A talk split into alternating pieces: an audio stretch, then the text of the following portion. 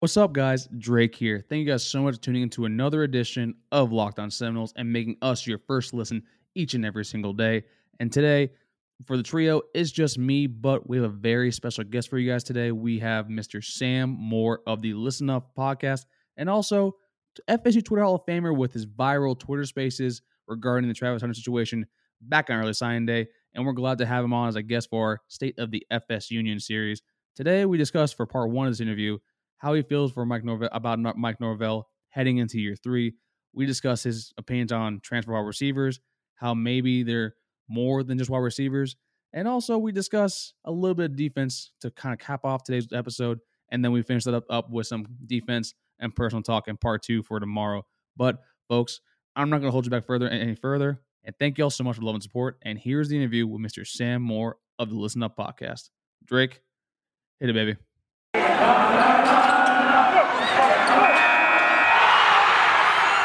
You are Locked On Seminoles, your daily podcast on the Florida State Seminoles, part of the Locked On Podcast Network. Your team every day. Good morning, good afternoon, and good evening, and welcome back to another edition of Locked On Seminoles. I'm your host, Drake. I'm Ryan Solo today, but I am not alone. I am here with Mr. Sam Moore of More at More Life on Twitter and also of the Listen Up podcast. Sam, what's going on, my guy? Not a whole lot, man. How you doing today? I'm chilling, man. I'm chilling, man. Just you know, vibing. It's uh, I think we're recording this on Wednesday. We'll be dropping this probably a week from now. I'm super excited for you to be on here for the state of the FS Union, basically where we have different, you know, content creators from around the FSU skate to see how everyone's feeling about, you know, FSU football. So let's start right there. After this past 2021 season, I kind of want to gauge. I know people follow you on Twitter, but it's kind of funny how the Twitter you and the, what I hear in the podcast are a little bit different. I'm not going to lie. So I kind of want to see how you're feeling right now about state of the football program. Yes, uh, Twitter's a weird place because uh, people uh, gravitate more to the negative things and the things they can disagree with than actual everything that you say. So my negative stuff just pops up all the time for people, I guess. But um, I I, I was let down mostly by the special teams this year. I think that was the part that I went into the season thinking that special teams would be good, I thought the offense would take another step. I thought the defense was a lot better than I uh, originally thought it was going to be coming into the season. So I'll give them credit for the defense being better. Jermaine Johnson was was was excellent. That was a great find in the portal. Uh, but I, I just I got to be honest. The special teams, because you know Norvell's a special teams guy, and um, I really thought that was going to be a, a, vital part of the team, and it, it really was bad. So hopefully he gets that fixed going into year three. I mean, hopefully, man. I know it's him and uh, John who just right now out there, but you brought up, I think, basically I kind of want to ask basically your expectations going into the year. Like overall, you know, Noski Mackley said like what like I know a lot of people were I know the Nolecast was out there saying six and six. I'm not gonna lie to you. I was one of the people gassing us up to eight wins. I thought oh, wow. that we could we could do that. And in my personal opinion, some of the games across the year, I'm like, those are some very winnable games. Like if you look over at the entire of the season. So I kind of want to see like what were you what were you expecting from FSU football as a whole going into last year? I thought six and six was uh, about where they was gonna be at, to be honest with you. Um I thought they would win a lot of games early. Like I actually picked them to beat Notre Dame the first game. If you go back, to listen, yeah, if you go back to listen to the Listen Up podcast, I was uh I was beating the drum that um that they would beat uh Notre Dame in the first game. Um, because I knew Notre Dame was replacing so many offensive linemen that it was no way they was going to be in sync for that game. Um, and they almost did beat them. Um, they got off to an ugly, ugly start, a start I really didn't expect for them to have. Um, so I did have them at six and six. They fell below at five and seven. And um, I mean, one game off, that's not too bad, I guess. But you know, I, I, I did expect them to make a bowl. So now that you know year two is done, or year one, depending on who you ask, because year zero was the first year of Mike Norvell. Like, mm-hmm. how would you? How was your feelings right now? Mike Norvell changed from when he was hired to where you are now. It's been a disaster. Um, and I, it's crazy. Like, like that's that's typical, right? That is my Twitter handle, right? That, that was like, it. That's your that's your bread and yeah, butter, man. That, that's your, that's yeah. um, it's been a disaster, man, because I think there's been a few things, right? Um, I thought after his first year, I thought that was a prime opportunity to look at the staff, to make the changes that you needed to make, to make the adjustments that you needed to make, because you can't say that well we didn't recruit well in year two because we didn't have relationships. Well, that's what your staff is for. That's why you hire guys with relationships. Um, that only seemed like it was a problem at Florida State, not a problem with Michigan State, Arkansas, Ole Miss, and some of those teams. Um, he didn't do a good job evaluating the staff within that crisis that he was having in the first year. Um, I think he went into thinking it was a year zero. And I think as a football coach in modern football with mega millions on the line, every day you have to get better. They did not get better the first year, right? And you saw that roll into the second year. In the second year, they got a little better, but it wasn't enough to push them to being competitive against a down Florida team with no coaches. Um, it wasn't enough for them not to get blowed out by Wake Forest. It wasn't enough for them to get beat by Jackson State. Um, and in, in the recruiting class, you was hoping to get a big bump in recruiting because you thought, well, we'll go six games, be in every game, win six or seven games, and we'll keep our recruiting class. And when I say keeping a recruiting class, I mean the top guys in that class, the you know the Travis Hunters of the world, um, a couple other guys, um, Ball, big time offensive tackle that you really could have used. Um, he'd have been an instant day one guy, guy that would have been helping you in practice and probably by game game four, game five, he'd have been probably playing. Um, and you lost those guys because of the bad start. So it's been a disaster. Um, I think a lot of other fans and media people will say we're making progress. Well, everybody's making progress. You know, is your progress more or is it are you doing more than the teams around you, the NC States, the Kentuckys, the Tennessees, the teams that you got to start Auburn, the teams you got to start beating to get to the next level with the Georgias and Alabamas. I mean, I don't think we, I don't think we've got into their their, their neighborhood yet. I mean, but also like, I mean, because like I'm right there with you. Like I, I when we hire Mike Norvell, i I'd be lying to you if I was excited about the hire, mainly because I think we were. I mean, me and you have talked off, you know, on Twitter, off camera, about how we really want, you know, other other coaches like Mel Tucker, David Aranda were two names that I, you know, I pointed out to you that could have been great hires. But like, if you look at the situation that Norvell inherited, which was not, you know, the particularly best situation, right? Right. So basically, the bar, as my, I mean, I'm on Locked ACC. I think you know Candace Cooper very well. She always has saying, you know, the bar is in hell. So mm-hmm. basically, mm-hmm. like when he took over, the bar was very, very low. And so it's kind of like, isn't isn't somewhat like unfair to kind of put the situation? You know, basically, if you want to continue to compete with Alabama and Georgia when he barely has ACC quality, like ACC quality roster, you know, on his team. Yeah, eh, yeah, that, it, it's unfair to put him on that bar. I don't, I don't, I'm not necessarily putting him on that bar as far as Alabama, Georgia. Um, but I mean, we're not currently. I don't, I don't think we would be the eighth, the seventh best team in the SEC right now. Um, we're not the fifth or sixth best team in the ACC right now. Um, it is his job to accrue talent. That is his job. That's you know, a football, a college football coach is the GM of the team you know, uh, Kirby Smart may not be the greatest football coach, X and O in game management, but he might be the number two GM in college football right now, and that that matters. And do I think Norvell schematically is a good football coach? X and O's offense, motivating. I think he is. I I I really do. I think he is a good coach when it comes to that type of stuff. Mm-hmm. But when it comes to acquiring talent in this region, he's not put enough on that on the um on the team because you can't keep using the excuse where we got to get better players because it's your job to get better players. You know what I'm saying? No, no, I get it. Yeah, I mean, that, I mean that's fair. And like, I, I mean, you, I, one of the big things I was talking about where it's like if you looked at the original staff that he had, there was very few Florida ties, and basically how we, we've always had uh, some of our best players are from the South Florida area. You look at Derwin James from Polk County, you look at Dalvin Cook, Devonta Freeman from Miami Central, like down here. So, but could, are you able to kind of like because I know we're in like a new era of college football where we have the early signing period, but also we have the transfer portal is more relevant than ever, right? right. And I know that I think uh, James Coleman was on your Twitter space earlier this week. We are saying like the transfers are already always been happening. So yeah. I kind of want to ask like if if he's not, I know he's not very you know great at the high school recruiting, but don't you think he kind of makes up for that with actually his high school with his uh, transfer portal kind of uh, proficiencies? Well, I think there's a difference when you get so when you get a high school guy like um let's say you get um Derwin James, right? And yeah. he by midway through the first year, him or Dalvin Cook, midway through their first year, they start to contribute to the team. Mm. And then by then you get so you got a, a half a year, their second year, their third year. So you're getting three years of pure production from a player out of out of the high school ranks. Yeah. With these transfers, you're really hoping they hit, right? And then you get forced into a situation like we saw at McKenzie Milton, where I felt like the staff felt like they was forced to play him when he really wasn't a better quarterback. And I think a lot of people knew he wasn't a better quarterback, right? And that caused you to lose a couple games because you made promises to guys. And I think that becomes a problem. I think they also made promises to other guys on the team that they will play certain positions because they brought transfers in. But then the better position is for guys to play another position, but you made promises to this transfer. And it, it just kind of mess up the cohesion of a team. The better teams pick their spots with transfers. They got one guy here, one guy there, one guy here. With Florida State, we're bringing in so many, and we're trying to say, let's just make it work. I think that's kind of tough, you know.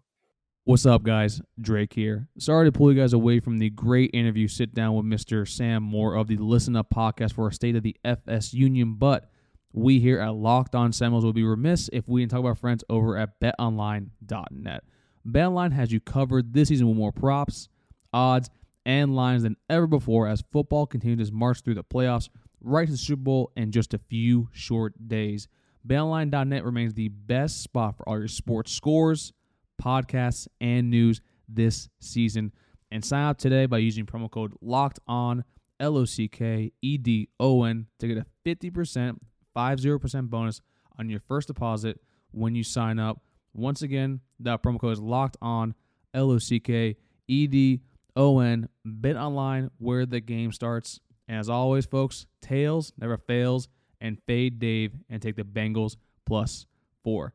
Now back to the interview with Sam Moore from the Listen Up podcast. Yeah, I mean, like w- the one thing that we kind of, and I, I like how you kind of brought that up because one of the big questions right now that we have across the fan base is what is FSU doing right now in the transfer portal and when it comes in regards to the quarterback position. Now, one of the big things that we saw was the evolution of Jordan Travis, Right. basically saying, you know, from year he was a, he was mainly a runner in year one under Mike Norvell, and this year you saw flashes of him being a potentially good passer.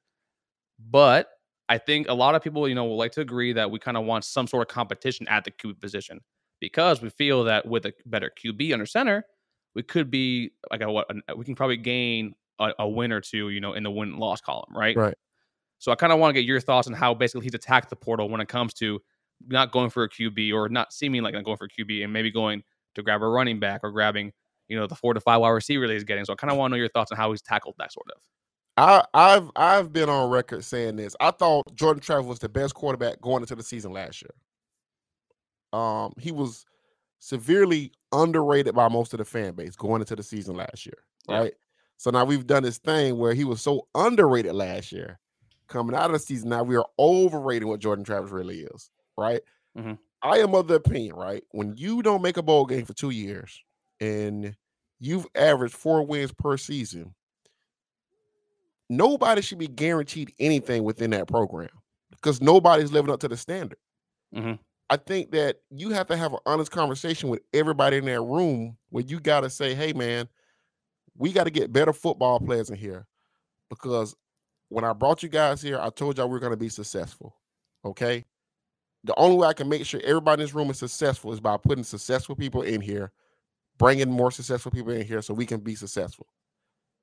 You have to get your team to buy into the idea that I'm going to bring guys in here. It's y'all job to beat them out and to make this team better and to buy into team. They need another quarterback. Point blank, period. They need another quarterback. Not that you can't trust Jordan Travis. I think you can. I think he's gonna fight. He's gonna give you everything he got. But he does get hurt. And if he gets hurt for three weeks, do we just say, oh well, that's three losses and just kick out, you know, put our hands in the air and say that what can you do? You uh, you just can't you can't run a football program like that. That's that's poor roster management. That's poor player development because now because you don't have a good quality quarterback, now the guys can't develop on the field good enough because they playing behind bad quarterback play. So you just you you gotta bring another quarterback in. I don't know what they're waiting on, to be honest with you, because I think you could have so you could have had this conversation after the season. Jordan, you went out against Florida and we was dead in the water. You come back, the game's practically over. We can't have this. You know, I I- I just they I gotta mean- sell it the right way. You know? I mean, yeah, but also you can point to like how the offensive line. There were times last year where if one, you know, Robert Scott goes down, Maurice Smith, you know, hasn't able to Yeah. the ball properly, where you kind of can't have, you know, the, the quarterback that you want because the offensive line is just so mediocre to bad. right. So it's kind of like who, what quarterback would want to come here and essentially kind of be like a crash dummy at times. yeah, but you know, at the same time, though, you you brought in offensive linemen to help out with this problem. Mm-hmm. You you brought in running backs, you brought in wide receivers. Jordan Travis should be okay with you bringing in a quarterback because everybody around you is having to compete for their job. You should have to compete. You should have to compete too and show your team you're in the same fight they are in. You know, so I, I think this I this idea that he's that that Jordan Travis is safe or he's old to start in position. That's not how you get better. You know, you don't get better as a pro. I, I don't think Nick Saban, Kirby are telling people your position is safe. You know what I'm saying? I think it's a game recognized game every week. Like, yo, you're being outplayed this week, and uh, you're probably not going to play. And that that's how you breed competition and make your program better. I mean, that's true. And like one of the things that we've kind of, I mean, I talked about it a lot in Mike Norvell's first season where he, I was kind of surprised that he didn't go for a transfer quarterback then and grab Right. someone because James Blackman. Because I mean, we, you and I both, I think everyone here, Max, my co-host, Dave, our co-host here too, that we saw James Blackman play for several years and nothing, you know, the kid's probably as great as he is, he's just not that good at being a power five quarterback. Right. So it's kind of like understanding that I there's a, it's a troubling pattern that I don't know if Norvell kind of has to if Norvell knows how to manage the QB room, whether Yeah. it be you know bringing in a transfer then also with the, with the Chubba Purdy how he now he's gone he's at Nebraska now now we have three scholarship QBs right now on campus. So do you kind of worry about how he just does, typically does not know how to manage the QB room? You know, it's I, I think managing that room, man, it does take a special coach. Um, every coach can't do it well, you know. Um, Nick Saban kind of has it down pat. Lincoln Riley kind of does a good job with it. Other than that, I can't think of any other coach. I, you know, I, I mean, I watched Mark Stoops fumble all over himself year after year trying to find a quarterback. He finally got a guy this year, and we see what Kirby did this year, he basically played a walk on because he, I mean, it is what it is. But I think it's tough. It's tough when you when the fans look at a more talented guy, but then the coach look at how the team responds, and that's is is it's different, man. I think it's I think it's hard to see the tree in the forest. You know what I'm saying? Yeah, I got you. I- think it's tough. I I don't say I don't want to say he he's doing a bad job managing it because I think James Blackman was a good player in practice. I think he I think he was. Uh I think he's a good kid. I think Jordan Travis is a good kid. And I think when you see people working their tails off in practice, you just assume, well, I gotta play the better practice player. And that better practice player may not be better in the games. So, you know, it's tough. It's tough. But you have to build a team where it's not so quarterback dependent, also. That's really important. Nah, that is really important. That kind of goes to, I guess, the next point I kind of want to make with the offense, and then we'll go over to defense because I know that's the kind of the one of the few bright spots from last year. Yeah. Um, we see that Mike has taken about, I think, what four wide receiver options now out of the portal. We got Deuce Spann, Johnny Wilson, Mycah Pittman, and there's one more, Winston Wright Jr. from West Virginia. Mhm. I kind of want to ask you, like, what does this, um, what does that kind of tell you that we're taking this many options, you know, at skill positions, and also get Trey Benson, the running back from Oregon? Actually, I don't think it says m- a- as much about the offense as it does about the special teams. Um, I think I was talking to um, I had Kenny Shaw on my podcast, and I was asking him about punt return because our punt return was horrible. It was terrible. Awful. and he was like, I, and I was like, well, the guys won't catch the ball, and I was really complaining to him about it. And uh, he made a he made a really interesting point. He said I had never returned punts in high school. He said, so I got to college and they made me return punts. And I said, well, how do you get confidence to do something? Because that seemed like the most scariest job in the world. And he said that you got to remember, my gunners was Karlos Williams and Jalen Ramsey. So he was like, I had two of the most athletic, big, tall, strong guys on the outside of my gunners. So I knew they was gonna block it up. And he was like, sometimes having good gunners that's blocking for you makes all of the world of the difference for the punt returner and gives the punt returner a lot of confidence. So I do think having the wide receivers that they got, I think it says more about the special teams and what it's going to bring to the special teams. Uh, Pittman catching the ball in punt return.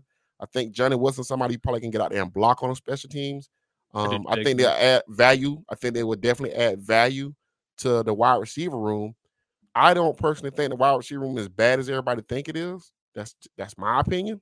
I think McClain is going to be a good player. Um, it, it's, it's going to take him time. I think they needed to actually spotlight him more last year, going into the end of the year than what they did. Um, you know, maybe not throw all these go routes to five foot seven guys. Maybe give it to the six four.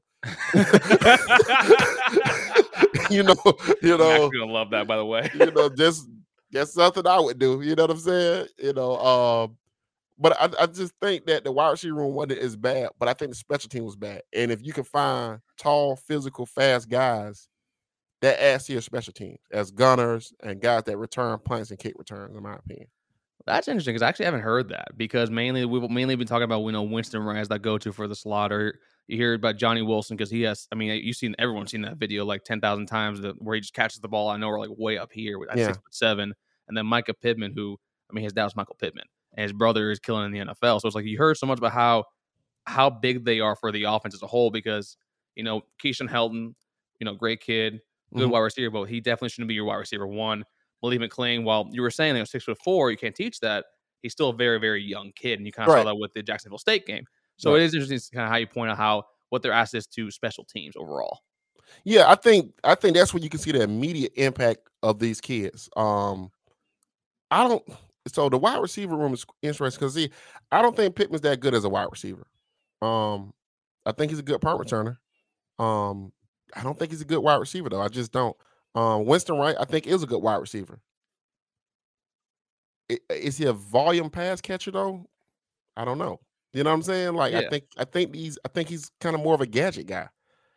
Johnny Wilson, I don't know. I mean, not a lot of production. He's at Arizona State, but in his defense, that quarterback at Arizona State is terrible. Uh, I watched him play. He's horrible. So. I, I, thought he was gonna be so good too after his yeah. first year. I love Jayden Daniels too. he he has. I mean, he runs that um that I can see why Willie wanted him so bad because he he runs that zone read to perfection. Yeah, oh, but, it's it's awesome. But if you ask him to throw the football, it is going into the ground. So, but um yeah. So I mean, we got to see how they look and how they develop. But then then you talk about developing. Well, the coach we've had developing wide receivers hasn't developed a wide receiver in three years.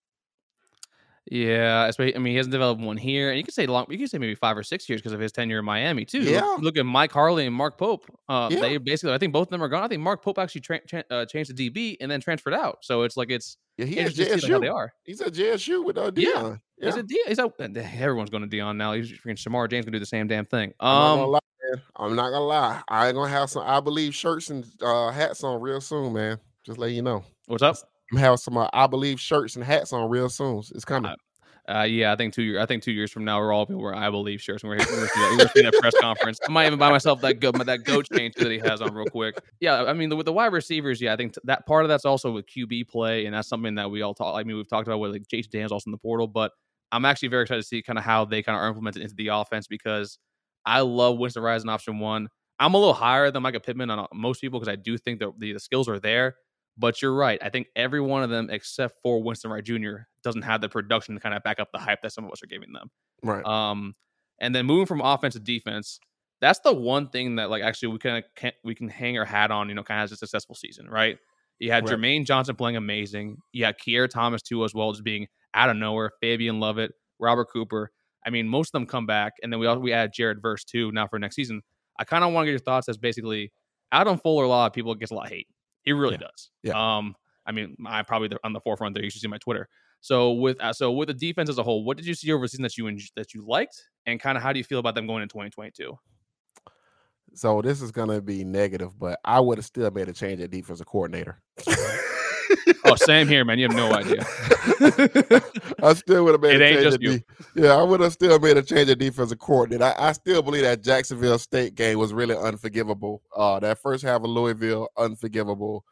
I mean, the fact that Notre Dame put a whole new offense together and damn near hung 40 on you, I felt was pretty unforgivable also. Um, they did play better down the stretch though, right? Jammie Robinson is going to be huge coming back. They need to coach up the back end better though.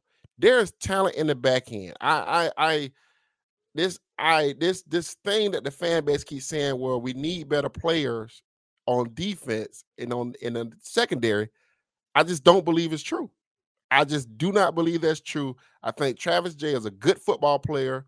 I thought Akeem Dent was a good football player. They was crowning him last year, and by the end of the, the following year, he was a good football player. They're a good football player. They need to be coached up better. You know what I'm saying? Yeah. Um, I think that but the one thing I do feel, even though we did lose um Jermaine Johnson, which that is a big loss, him and Keir Thomas, huge losses. But I do think the um emergence of DeLoach and the and what you're gonna get uh, out of Tatum Bethune, I think is gonna supplement and make the defense very, very solid. But I do still worry about the back end though. I, I really do. Um, so we'll see. Um the Is that because they're is, is that because they're like younger? Because I know we had Sidney Williams back there. You know, Renardo Greenland's never healthy, but he's probably one of the better ones we have. Like, why is that you worry about thought back Sidney was so pretty good before he got hurt. I thought Sidney was good before he got hurt. Um, they got to find a way to get something out of Travis Jay. You, I mean, you have to take talented guys with talented reputations and get them to play to their star ranking. Um, that helps you in recruiting. You know what I'm saying? you got to get, you got to make that happen. Um, they're not that young though, right? Like Cooper, I mean, it's not crazy to get a, a Florida four star DB and he started in the secondary and a good player for you for three years. That's No, I mean that that, I mean, happens. that that no, happens. no, that happens more often than not. That's kind of want to ask with like Travis Jay. Like, you know, trust me, like Arco's Dave, he's been a Travis Jay. like stand since you know day one. And to me, I'm at the point now where it's like you're about to get passed up by Marin Cooper.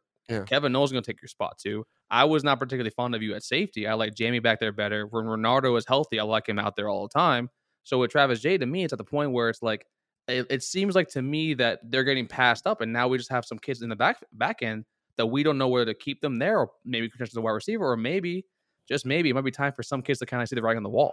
I think um I think we have to look at the evaluations of uh what Harlan Barnett thought of some of these DBs, right? So he Yeah. thought he thought Akeem Dent was a safety. Yeah. It proved out that. Akeem, it, it approved it proved out that Akeem Dent was a safety. Mhm. You know, he's not a cornerback. No. Travis Jay, in my opinion, is a safety. Mhm. He's an in the box safety. He is not a cover single high safety. He's an in the box safety. And I think that they they have to they have to take the scheme and kind of twist it and make it to work with the skill guys that they have, in my opinion. Um, I don't think Travis Jay is a bad football player. I think he's been put in some bad situations. Um, he was the best punt returner as far as catching the football, but for some reason he got in the doghouse and we wouldn't even let him go do that. So we just gave up hundred yards of field position every game. That's bad coaching. You know, you gotta do we gotta be better than that, you know. So I think I I, I think the back end need to be coached up better. I think this, the linebacker play was I thought the linebacker play got was the best linebacker play we had in almost four or five years. It was really good linebacker play last year. DeLoach was excellent last year. Um DJ Lundy probably probably shouldn't be playing linebacker at this level. You know, you know. I he should think play he's, fullback, man. He's got he's got the frame for that, man. he's definitely a fullback. I mean, maybe an NFL fullback too. To be honest with you, oh, okay, okay. yeah, maybe an NFL fullback. Um, I, I- hey, the 49ers are drafting. And that just wraps up our first part of our two part interview with Mr. Sam Moore of the Listen Up podcast. Folks, tune in tomorrow for part two of our interview with him for the State of the FSU series. Like I always said, it was a fun interview with Sam, and it was kind of a breath of fresh air and kind of a great different perspective on how we the FSU fan base feels about Mike Norvell. And as always, I highly recommend going and check out his podcast as well because he he does some good work out there. He just sat down with Locked on ACC host Candace Cooper, and it was a fun time. And you know what? I'm not gonna hold you guys back for any further for this. We'll see you tomorrow part two. And as always, take care, everybody, and we'll see you tomorrow on Locked on Seminoles.